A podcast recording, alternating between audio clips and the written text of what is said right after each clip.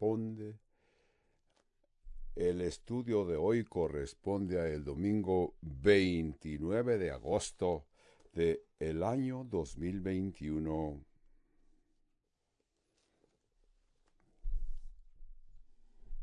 Bienvenidos a nuestra serie Cacería de Gigantes. El estudio de hoy es titulado El gigante de la apatía. Y lo vamos a tomar del Antiguo Testamento, que es el libro del profeta Nehemías, capítulos 1 y 2, entre otras varias escrituras que ya nuestro pastor Skip A. Dig nos las va a ir mencionando. El diccionario Oxford define el término apatía como falta de interés, falta de entusiasmo, falta de preocupación. Es un estado de ser indiferente en algo que queda o pueda surgir, provocar o motivar Queda pues claro, enfriar a un fanático es más fácil que calentar a un cuerpo muerto. Cuando una persona cesa de preocuparse, esa persona cesa el interés de un cambio. En el caso del profeta Nehemías, él la tenía fácil en términos terrenales, pero cuando entendió la condición de la tierra de sus padres, aquello no le permitió estar silencio e inactivo. Hoy exploraremos cinco puntos, cinco pasos que nos permiten ver y vencer el gigante de la apatía. Así pues, nuestro pastor Skipe Zig se dirige a la congregación de aquí, de la iglesia Calvario Albuquerque, en Albuquerque, Nuevo México, diciendo, Ahora, abran sus Biblias al libro de Nehemías capítulo 1 y 2. Vamos al Antiguo Testamento. Hemos estado hablando en esta serie de cacería de gigantes. Hoy estaremos viendo el hecho cómo desafiar al gigante de la apatía. Oí de un profesor que de colegio que hizo esta pregunta a sus estudiantes. ¿Cuál creen ustedes que es el problema en América más peor? ¿La ignorancia o la apatía? Un estudiante contestó, no lo sé y no me importa. Así que es lo que estaba sucediendo a ese tiempo de estos estudiantes. Pero Alberto Einstein, ustedes han oído su nombre, Alberto Einstein, padre de la física moderna. Cuando Alberto Einstein estaba vivo, la Europa estaba siendo invadida por dos sistemas filosóficos que estaban pasando de país en país. Uno fue comunismo y fascismo. Y él observaba lo que estaba haciendo y hizo una afirmación muy poderosa. Einstein dijo, nuestro mundo es un lugar peligroso, no por los que están haciendo el mal, sino porque los que están viendo el mal y no están de acuerdo, no se mueven, no hacen nada. Así que hay tiempos donde, como ya hemos visto en esta serie, al paso de los estudios, debemos de hablar y movernos, continuar, hacer algo.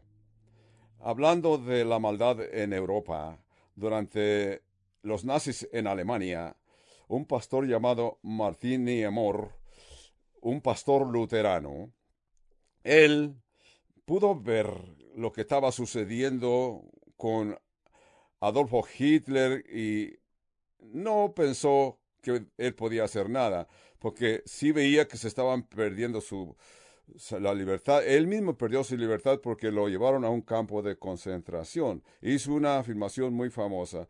Dijo, primero vinieron como comunistas, yo no hablé porque yo no era comunista. Luego vinieron con el socialismo y yo no dije nada porque yo no era socialista.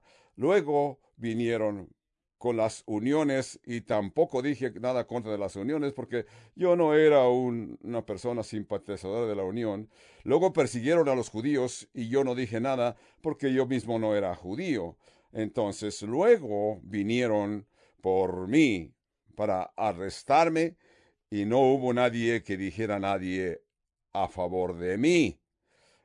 Entendemos que si vemos las escrituras a través del Antiguo y Nuevo Testamento, la apatía entre el pueblo de Dios ¿eh? ha venido a ser un problema. Hay algunos ejemplos. Por un profeta llamado Ageo, que creció y trató con la indiferencia apática, comportamiento apático entre los uh, judíos que vivían en Jerusalén.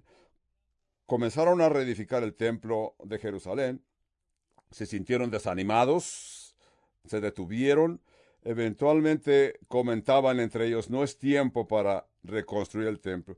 El profeta Ageo apareció y les dijo, Ustedes dicen que no es tiempo para edificar el templo del Señor, pero ¿acaso es tiempo para que ustedes eh, estén muy contentos, descansados en sus casas lujosas, mientras que no hacemos nada por el templo del Señor? Otro profeta llamado profeta Amós confrontó la gente de la tierra con la indiferencia de los enemigos que los rodeaban y les dijo, hay de ustedes que están muy descansados, tranquilos en sus casas de lujo. Luego en el Nuevo Testamento Jesús presentó una parábola. Ustedes han oído la parábola de las vírgenes insensatas en Mateos 25, capítulo 25, versos 1 al 12. No se prepararon con suficiente combustible para sus lámparas y cuando llegó el novio no pudieron entrar a las bodas con el novio. Fue para ellas un fracaso horrible. Quizás también el, ejemplo más clásico de una apatía espiritual es como los dirigentes religiosos cuando nació Cristo. Cuando nació Cristo, los dirigentes sabían dónde iba a nacer Cristo en Belén. Cuando los reyes magos vinieron del oriente a Jerusalén siguiendo la estrella y estaban pasando por Jerusalén preguntando, estamos buscando dónde van ha nacido el rey de los judíos. A esto Herodes se puso incómodo y fue a sus profetas, a sus dirigentes y les preguntó, ¿dónde debe de nacer el profeta? Inmediatamente le contestaron, en Belén de Judea, porque así está escrito por el profeta. Y citaron Miqueas capítulo 5, versos 2, donde predice el nacimiento de Jesús en Belén.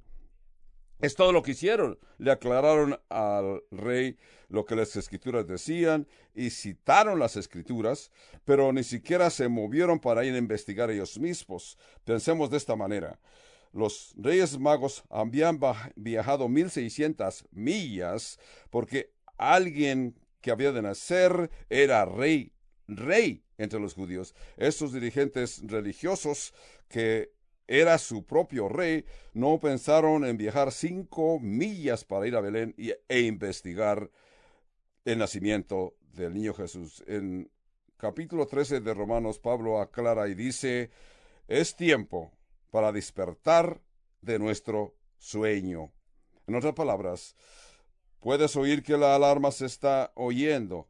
Es tiempo para despertar, es tiempo para levantarnos de esa situación que estamos incompatibles. Es tiempo de hacer que nuestra vida cuente. Así que la noche viene pronto. Así que la oscuridad nos está cubriendo y la gente que se está moviendo hacia el juicio de Dios rápidamente. Así que es tiempo de salir de nuestro sofá, de nuestra silla y levantar la espada. Necesitamos en, a veces constantemente necesitamos sentir la tendencia contra la apatía. ¿Cómo lo vamos a lograr? Bueno, por eso les digo, vamos a leer Enemías capítulo 2 para ver algunos versos. Enemías capítulo 2 también como capítulo 1. Y vamos a ver por lo menos cinco pasos para contrarrestar el gigante de la apatía. El primer punto es información reúne los hechos. Necesitamos estar seguros de lo que está sucediendo. Vamos a comenzar a leer en Nehemías 2.1. sucedió en el mes de Nisan, no es el automóvil que vemos acá en América, sino que el mes de los judíos se llamaba Nisan, que era como por abril.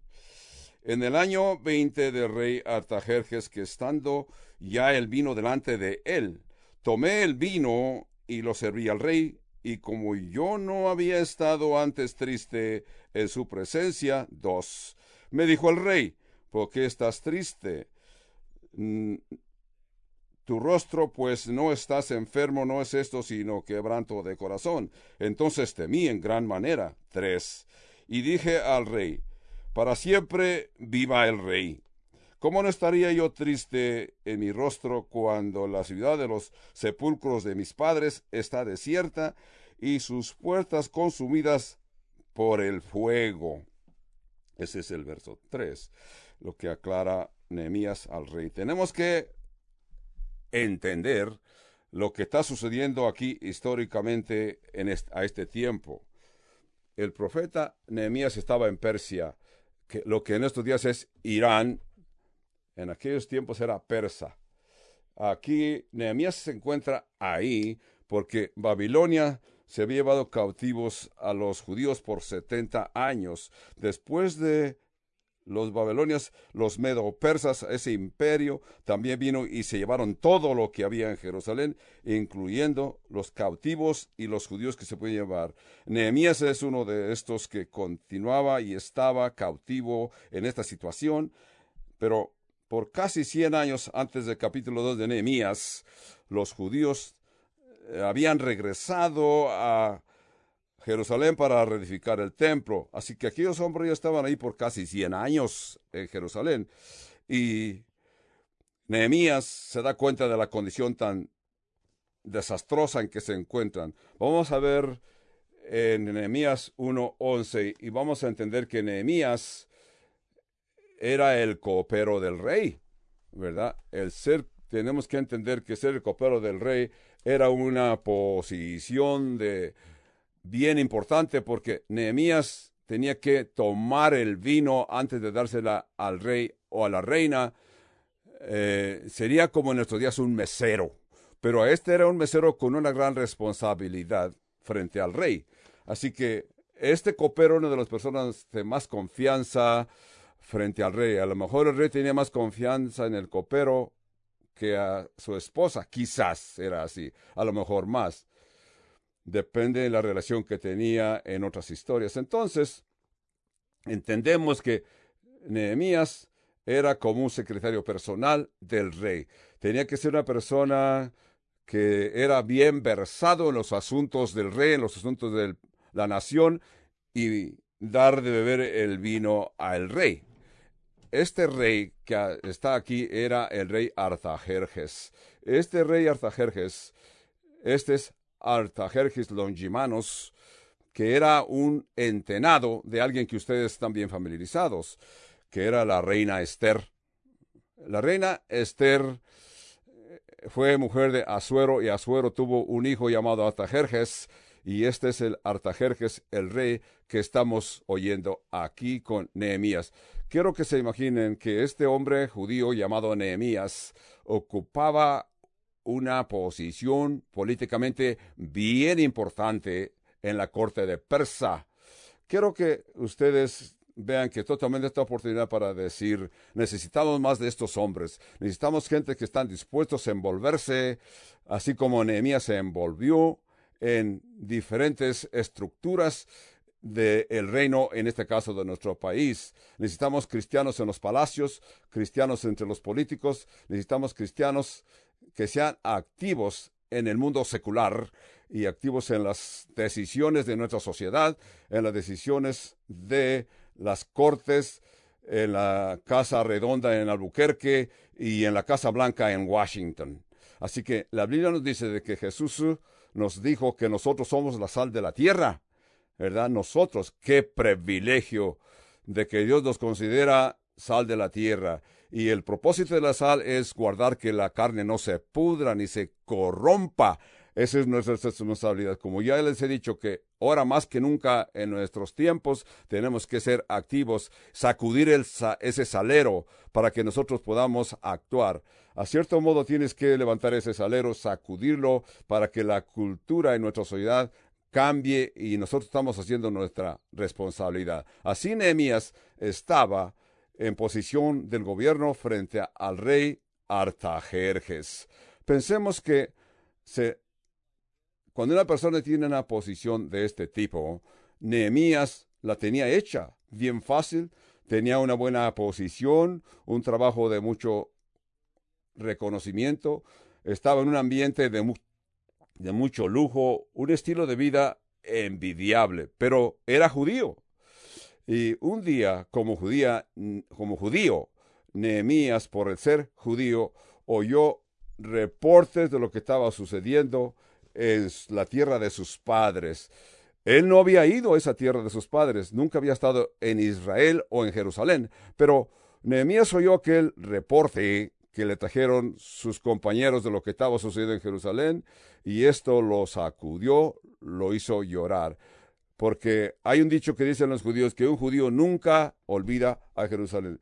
El Salmo 139 dice, si yo te olvido, oh Jerusalén, así también que mi mano derecha olvide que es la mano derecha y mi lengua se me pegue al paladar. Esto estaba bien entretejido en la creencia de los judíos. Evidentemente, uh, Nehemías vino frente al rey Artajerjes y traía su rostro entristecido, porque Nehemías reconoce que su ciudad está asolada. Ahora, vamos a leer en Nehemías 1 para ver de dónde recibió la información Nehemías. Vamos a regresar a Nehemías capítulo 1 y verso 1 dice, Palabra de Nehemías, hijo de Acalías, aconteció que en el mes de Kislu, que es como por el mes de diciembre, estando yo en Susa, capital del reino, dos, que vino Ananí, uno de mis hermanos, con algunos varones de Judá, y les pregunté por los judíos que habían escapado de aquí y habían quedado en, de la cautividad y por Jerusalén. Tres. Parece que esta fue una hermosa conversación. Nehemías pregunta, ¿qué está sucediendo en Jerusalén? Ustedes vienen de allá. Díganme qué está sucediendo allá en Jerusalén. Entonces él esperaba que dijeran, oh, todo está bien, todo está bien alegre, todo está de acuerdo a la voluntad de Dios. Es lo que él esperaba oír.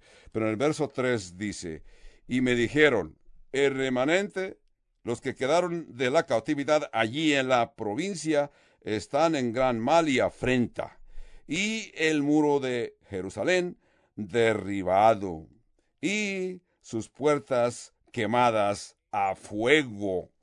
Wow, esto entristeció a Nehemías.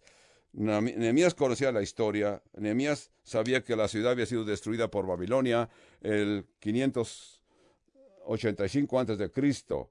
Él también reconoce de que cincuenta mil judíos habían regresado a Jerusalén con Zerubabel para reedificar el templo. Pues yo creo que Nehemías estaba pensando que habían tenido éxito, habían reedificado los muros o el templo o parte. Por eso es que les preguntó el reporte y el reporte no fue como él quería oír. Digo, la ciudad está en ruinas, las puertas fueron puestas a fuego.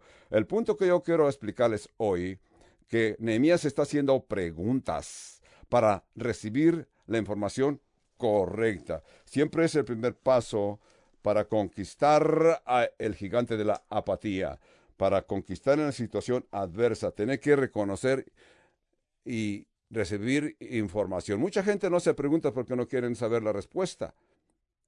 Porque si ellos hacen preguntas y les dan la respuesta y reciben la información, a lo mejor tienen que sentir esa obligación de hacer algo acerca de la situación. Por eso algunos dicen, no me lo digas, yo no quiero saber ni me importa, o no me importa ni quiero saber.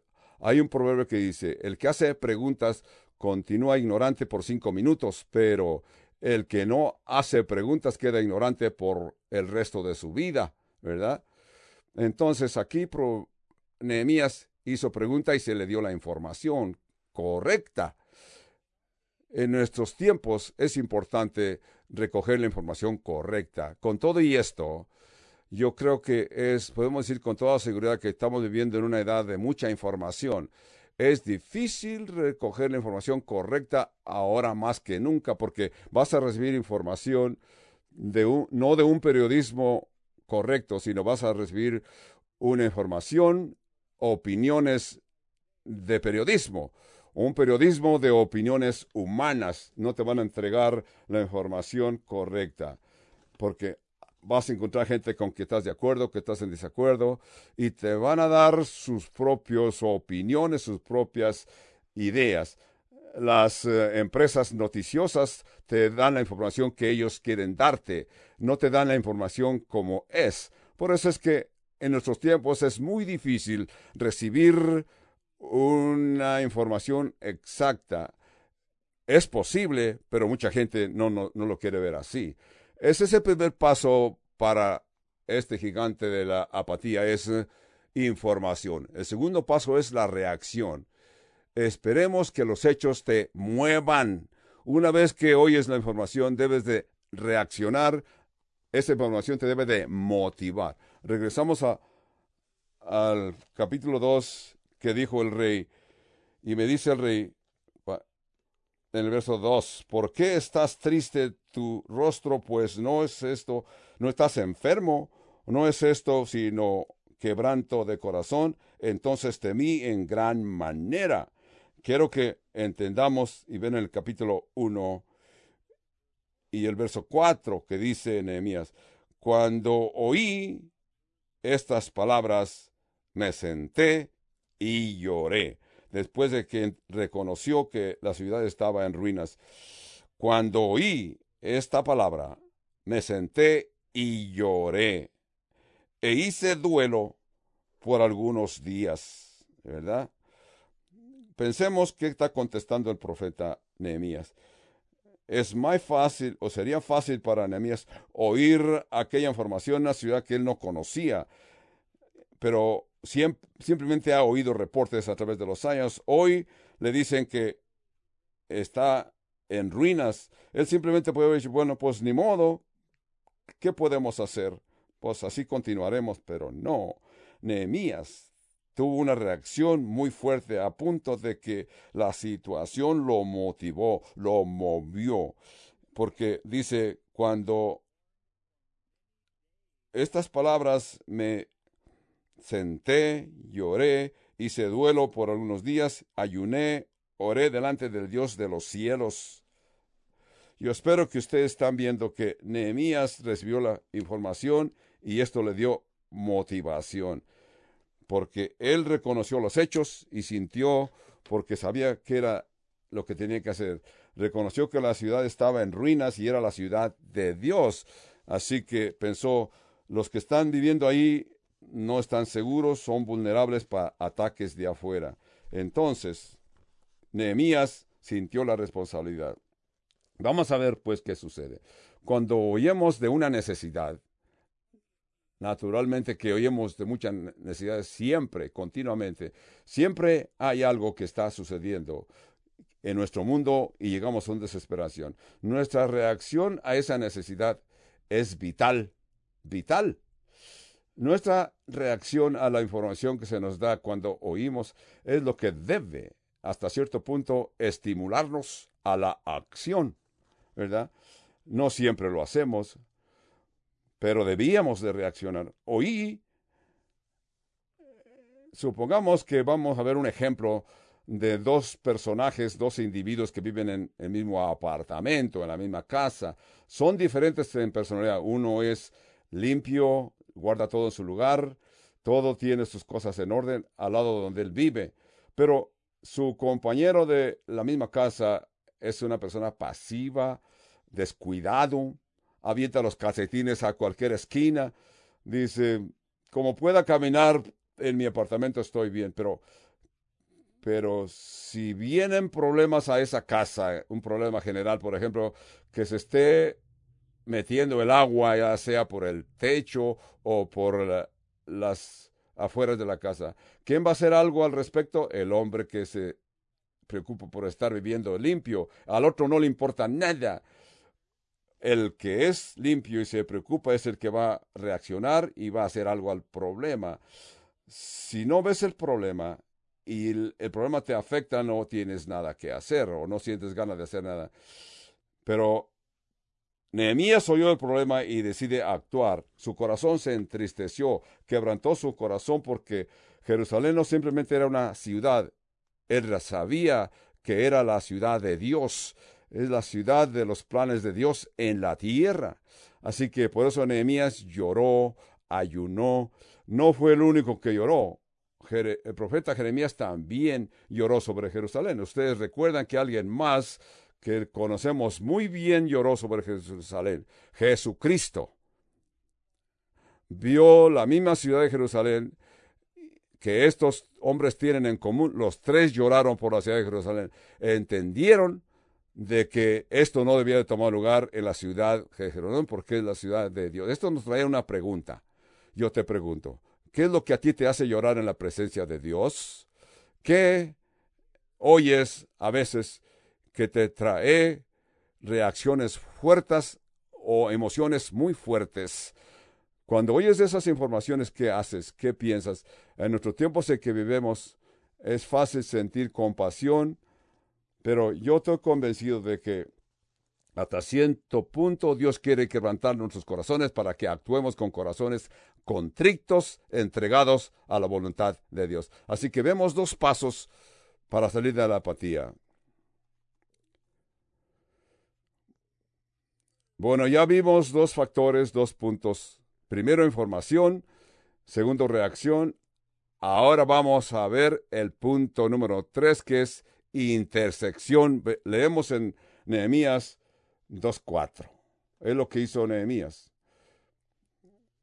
Que dice,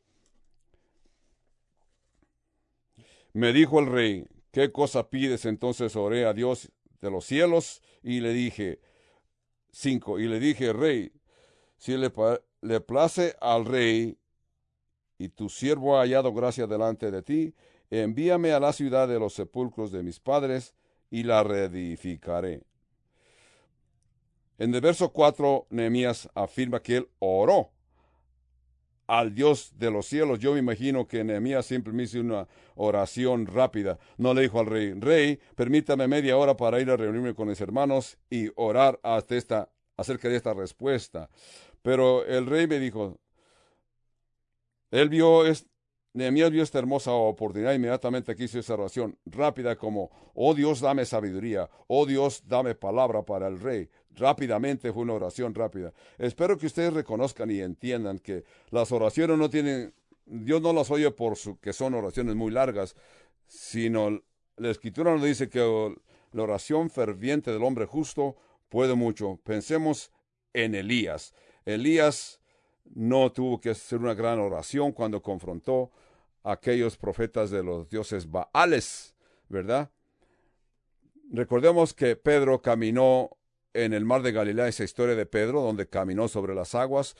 Él vio que Jesús estaba caminando sobre las aguas y él le pidió al Señor que le permitiera andar sobre las aguas.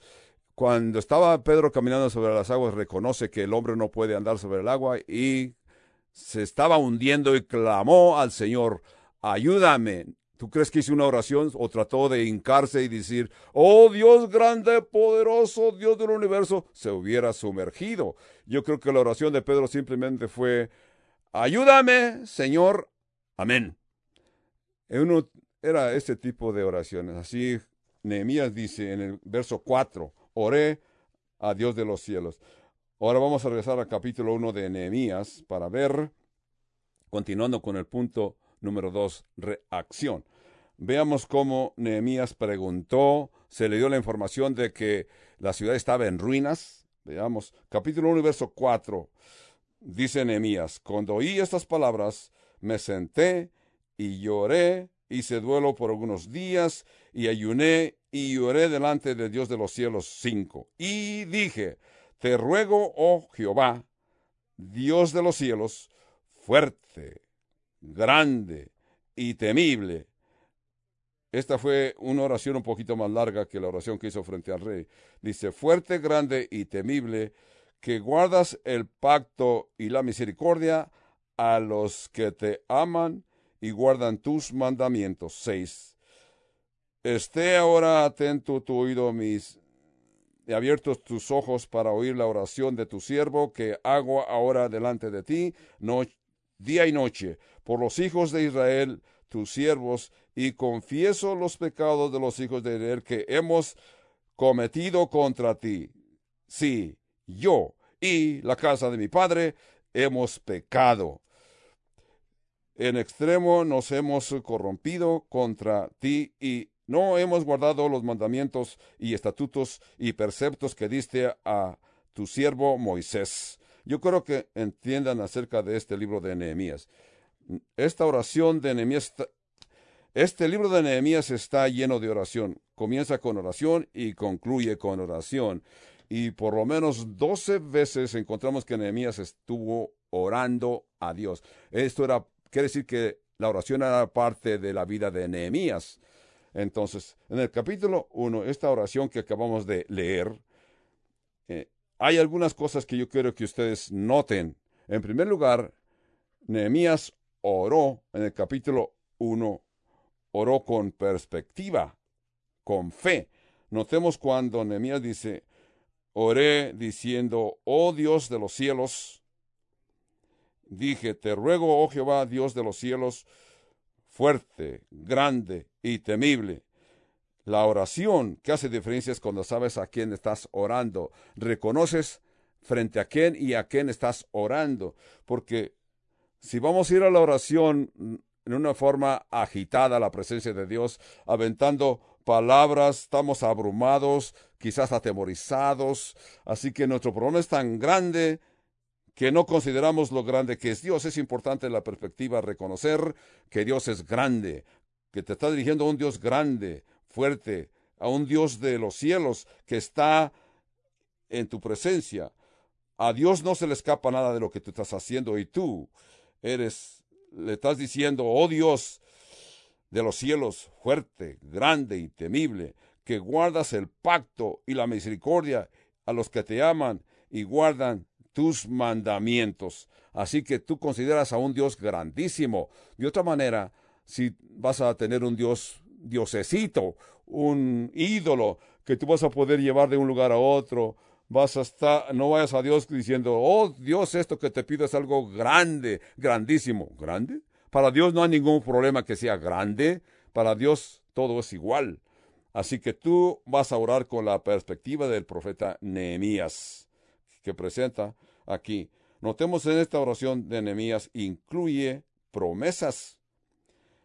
Hace referencia a las promesas que Dios les ha hecho. Verso 5 dice, y dije, te ruego, oh Jehová, Dios de los cielos, fuerte, grande, temible, que guardas el pacto, aquí dice en el verso 5, que guardas el pacto y la misericordia a los que te aman y guardan sus mandamientos. Los pactos o tratos arreglos que se hacían en aquellos días fue algo que Dios reconocía con, los hombres. A través del Nuevo Testamento, del Antiguo Testamento, Dios hizo pactos. Y los pactos a que aquí se refiere Nehemías es el pacto que hizo Dios con la tierra a Abraham, Isaac y a Jacobo.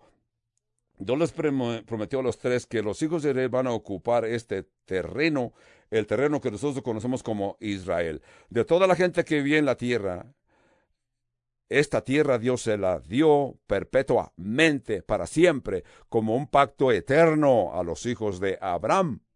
Esto es bien importante, de que cuando vamos a la presencia de Dios en oración, recordarle del pacto de Abraham, Isaac y Jacobo.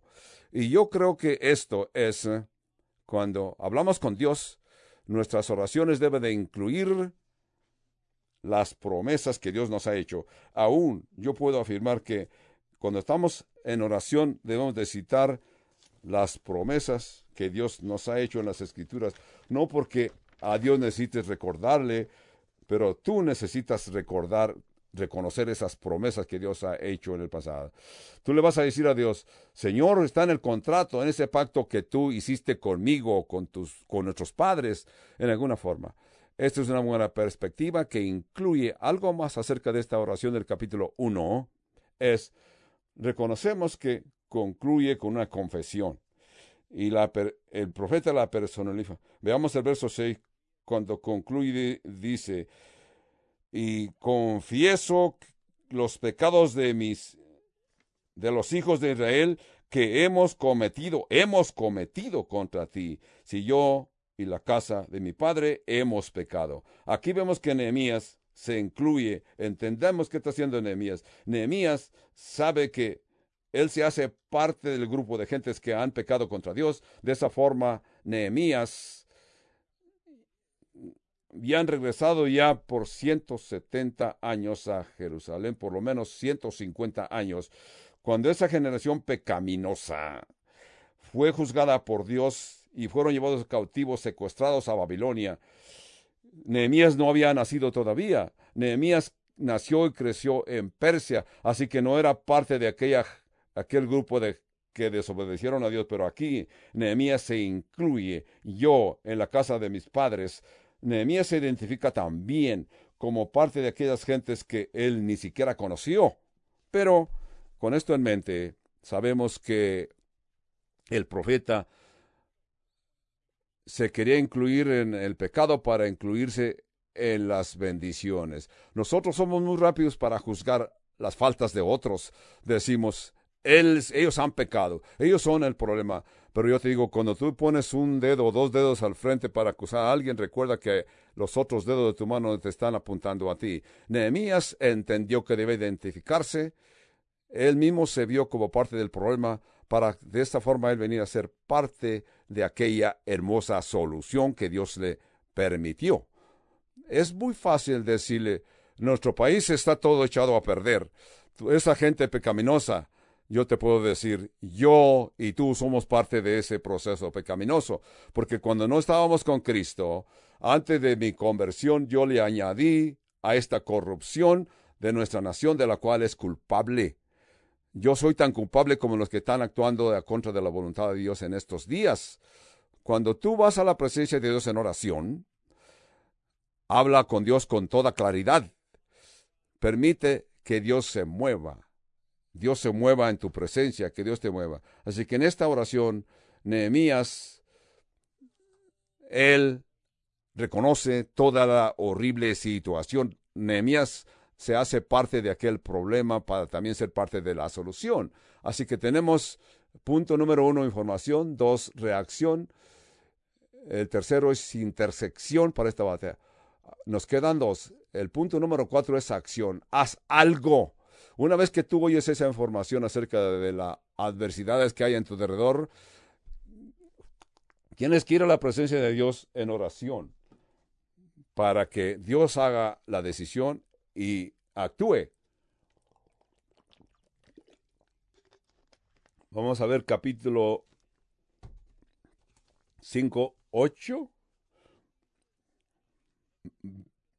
Versos 5 al 8 dice, y dije al rey, si le place al rey y a tu siervo ha hallado gracia delante de tú, envíame a Judá, a la ciudad de los sepulcros de mis padres, y la reedificaré. Seis. Entonces el rey me dijo, y la reina estaba sentada junto a él, ¿cuánto durará tu viaje y cuándo volverás? Y agradó al rey enviarme después que yo le señalé tiempo. Siete. Además dije al rey, si le place al rey, que me den también cartas para los gobernadores, que están al otro lado del río para que me franqueen el paso hasta que llegue a Judá. Notemos, él está cienes de millas, de miles, cienes de millas de distancia. Ocho, y cartas para Asaf, guarda del bosque del rey para que me dé madera para enmaderar las puertas del palacio, de la casa, para el muro de la ciudad y para la casa que yo estaré. Y me concedió el rey según la benéfica mano de mi Dios sobre mí. Notemos hasta este punto cómo va la historia de Nehemías. Nehemías se sentó y oró. Luego se hincó y oró. Luego se puso de pie para trabajar, para actuar. Ese es el, los pasos que siguió. Nehemías no dijo, he oído esta información y estoy tan desesperado, pero he continuado en oración. ¿Qué es la acción concreta que tomó Nehemías? Fue, actuó con fe. Nehemías le dijo a Dios, heme aquí, envíame a mí. Es lo que contestó Nehemías indirectamente. Es lo que contestó el profeta Isaías cuando Dios le dijo, ¿a quién enviaré? El profeta inmediatamente contestó, heme aquí, envíame a mí. Él dijo, él no dijo, aquí estoy, envíame Melitón. ¿No? ¿Por qué podía Nehemías tenía un ambiente muy hermoso, vivía en el palacio, porque no pensó que vayan otros, yo estoy trabajando con el rey, soy importante para el rey, no, sino al contrario, Nehemías aclaró, envíame a mí. Nehemías pensó, yo lo haré. Así que Romanos, es el principio de Romanos 12 que hemos leído.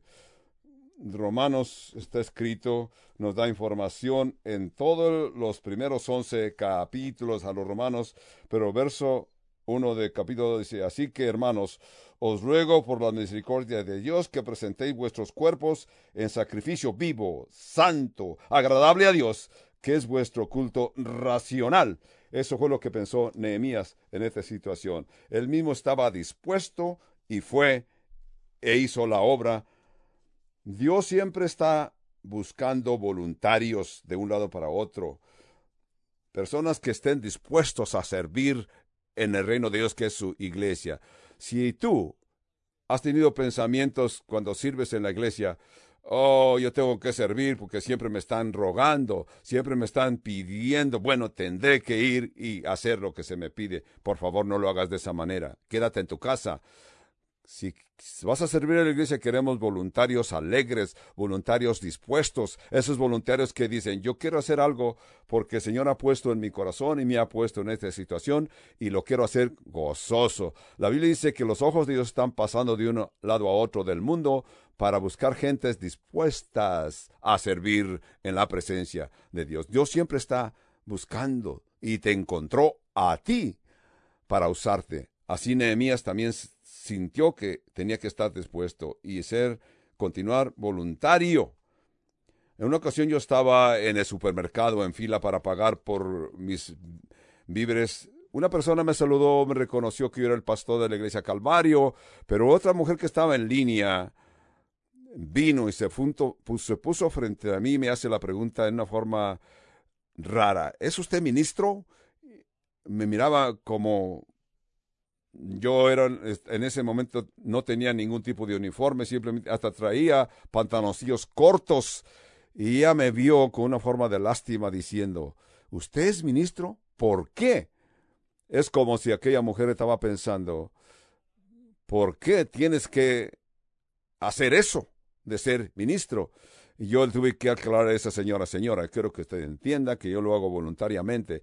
Nadie me ha torcido el brazo, nadie me obliga. El ser ministro es algo que yo lo hago gozosamente porque yo reconozco y entiendo con toda claridad, como estoy hablando con usted, de que Dios me ha escogido para esta hermosa posición de ministro de su iglesia.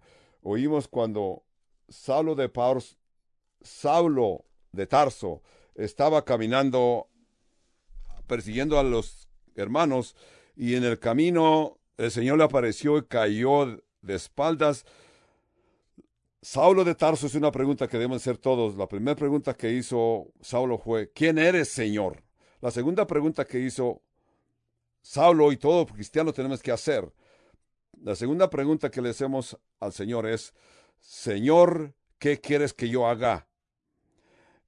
Hay tantísimos cristianos creyentes que emplean toda su vida sin entender ni le preguntan a Dios, Dios mío, dime qué quieres que haga. Hay veces que esperan y reconocen lo que Dios hace por ellos, pero todos tenemos que preguntarle a Dios, Señor, ¿qué quieres que yo haga? ¿Qué es mi asignamiento? Yo te aseguro cuando tú entiendas que Dios te ha asignado una posición en la iglesia, vas a estar actuando en esta aventura y Dios te va a usar en tu vida. Así que ve la necesidad, muévete por lo que ves y ve a Dios en oración por lo que ves y pídele dirección y luego vas a caminar y vas a observar cómo Dios te va a dirigir. No hay nada más hermoso y satisfactorio saber que estás en la voluntad de Dios. Así que información, reacción, intercesión, acción. Así Nehemías se envuelve en acción. Él fue a la presencia de Dios en oración. Pasó de coperos a un contratista. Él puso todo su corazón en esta situación. Hay un elemento también que le voy a añadir y esto es la colaboración. Acepta la ayuda de otras personas. Acepta la ayuda de los demás. Vamos a ir a Nehemías 2.9 para ver qué dice. Vine luego al gobernador del otro lado del río y les di las cartas del rey, y el rey envió conmigo capitanes de ejército y gente de a caballo. Wow. Así que Nehemías estaba viajando con protección militar que venían bajo la orden del rey. Así que vemos que en esta colaboración, yo te pido, si tú te em-, emprendes una obra, así como Nehemías recibió ayuda del gobierno del rey Artajerjes y le dio documentos y también un cuerpo de guardaespaldas militares. Cuando Nehemías llegó a Jerusalén, él encontró una cantidad de gentes que estaban en la ciudad, pero estaban inactivos. Cuando lleguemos al capítulo 3 de Nehemías, que no lo vamos a leer hoy, ustedes lo pueden ver en el futuro, vamos a encontrar que hay, se mencionan por lo menos 38 enemigos que ayudaron a Nehemías. 40 diferentes grupos, diferentes eh, especialidades que tenían para construir. Así ellos construyeron la ciudad en cooperación los unos con los otros. Eso es la colaboración de que yo quiero que ustedes reconozcan. El gigante de la apatía lo vamos a vencer con uniéndonos con los diferentes grupos de hermanos cristianos. Nunca vayas a la aventura tú solo. Necesitamos un equipo. Por eso es que los cristianos reconocemos lo que dijo en Hebreos 10:25, no dejando de congregarnos como algunos lo tienen por costumbre, sino exhortándonos, y tanto más cuando veis que aquel día del Señor se acerca. Así que debemos reconocer la vida de Cristo y vamos a tener un futuro dinámico. y los que nos rodean lo van a ver. No puedes edificar una comunidad estando siempre frente a la computadora. Si es bueno ir a la computadora para ver algunos planos durante estos últimos dos años que hemos estado guardados detrás de las puertas de nuestras casas. Hemos estado observando los servicios en la Internet, en la radio y la televisión, pero cuando ya regresaron los hermanos, me saludan y me dicen, eso fue un tiempo muy difícil.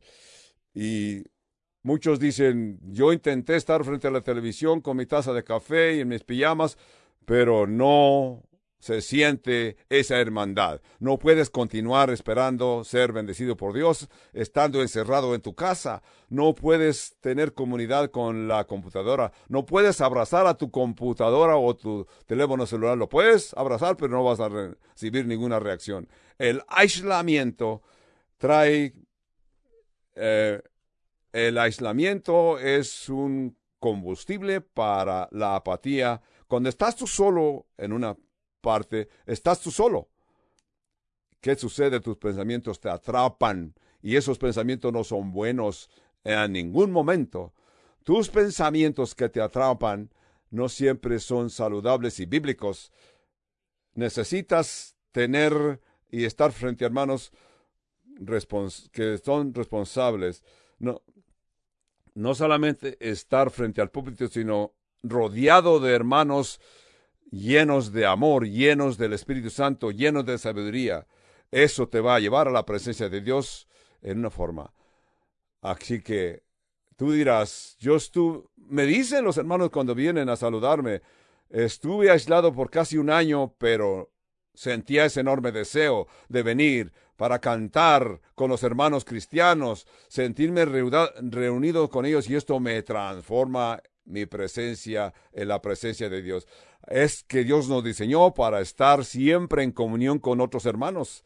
Quizás algunos de ustedes han estado luchando con la apatía espiritual. Esa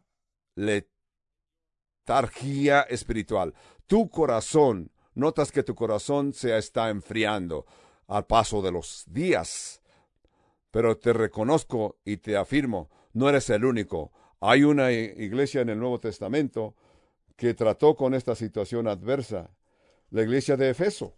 En la iglesia de Efeso en Apocalipsis, Apocalipsis capítulo 2, de todas las iglesias del Nuevo Testamento, la iglesia de Efeso Dios la reprendió. Tenían buenos dirigentes, porque la pastoreó el apóstol Pablo, luego la pastoreó el apóstol Timoteo, o el discípulo Timoteo. Luego el apóstol Juan también pastoreó la iglesia de Efeso. También Aquila y Priscila pastorearon y predicaron. También Apolo predicó. Aún Jesús les envió un mensaje específico a la iglesia de Apocalipsis capítulo 2 y les ordenó que salieran, que aprendieran discernimiento y que tuvieran, aguantaran los difíciles y la doctrina. Recordamos que Jesús los acusó y les dijo, pero tengo contra ti que has dejado tu primer amor. Apocalipsis 2.4. Has dejado tu primer amor. Recuerda, por tanto, de dónde has caído y arrepiéntete.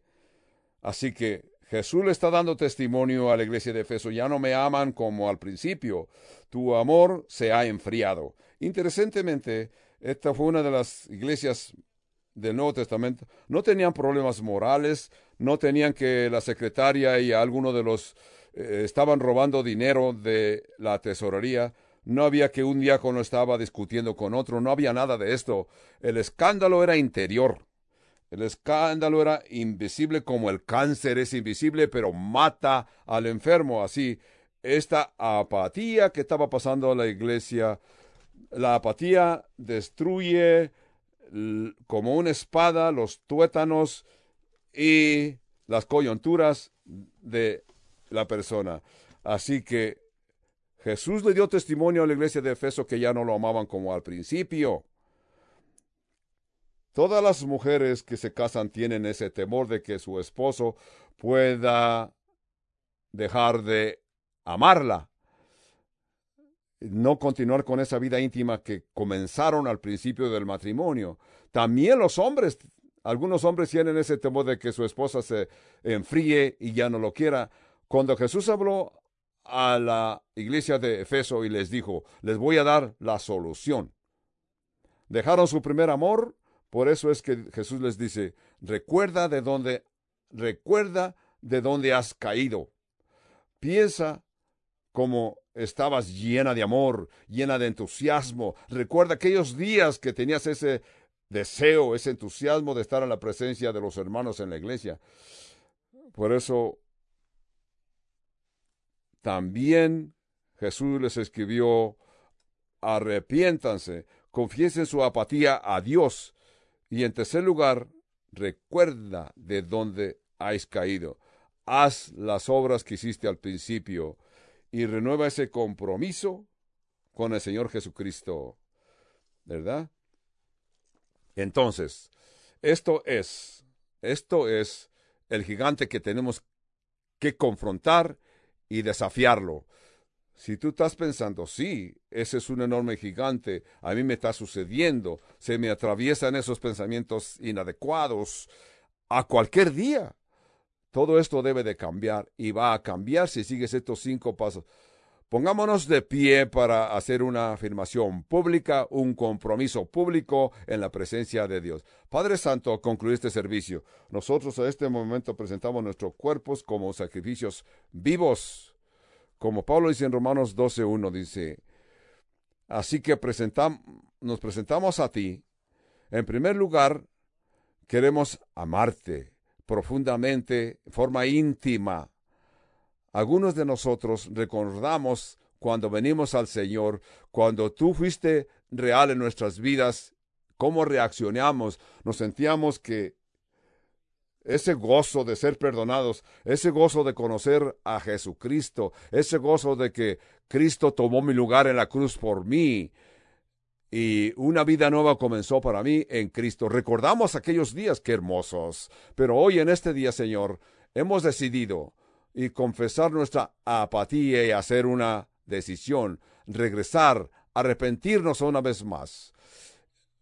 Permitir que la vida que estamos viviendo sea una vida que a ti te agrada, una vida que está en una posición correcta estamos en Cristo Jesús. Renovamos ese pacto que hicimos hace algún tiempo. Padre, te pedimos que nos perdones, que nos uses en tu reino, que nos uses en tu iglesia, que nos muestres y nos digas qué son los pasos que tenemos que seguir, qué debemos de hacer, que nos des la información por las necesidades, necesidades que nos rodean. Sí, Padre Santo, queremos que nos envuelvas en tu reino, en tu obra, en este mundo en que nos has puesto. Sí, Padre Santo, te pedimos todo esto, lo recibimos y reconocemos que nos lo das por las obras y el nombre de nuestro Señor Jesucristo. Amén, amén y amén.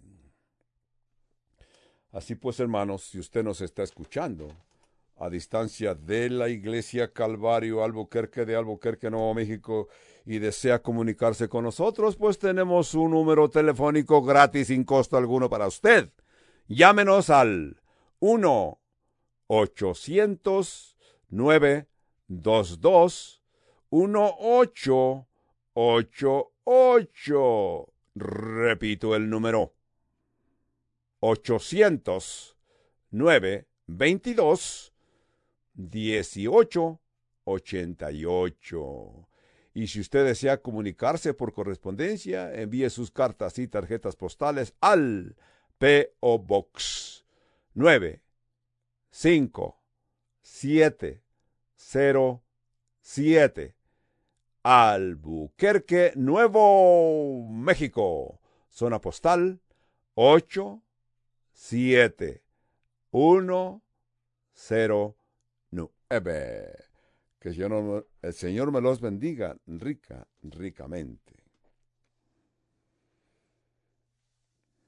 El estudio de hoy corresponde a el domingo 29 de agosto del año 2021.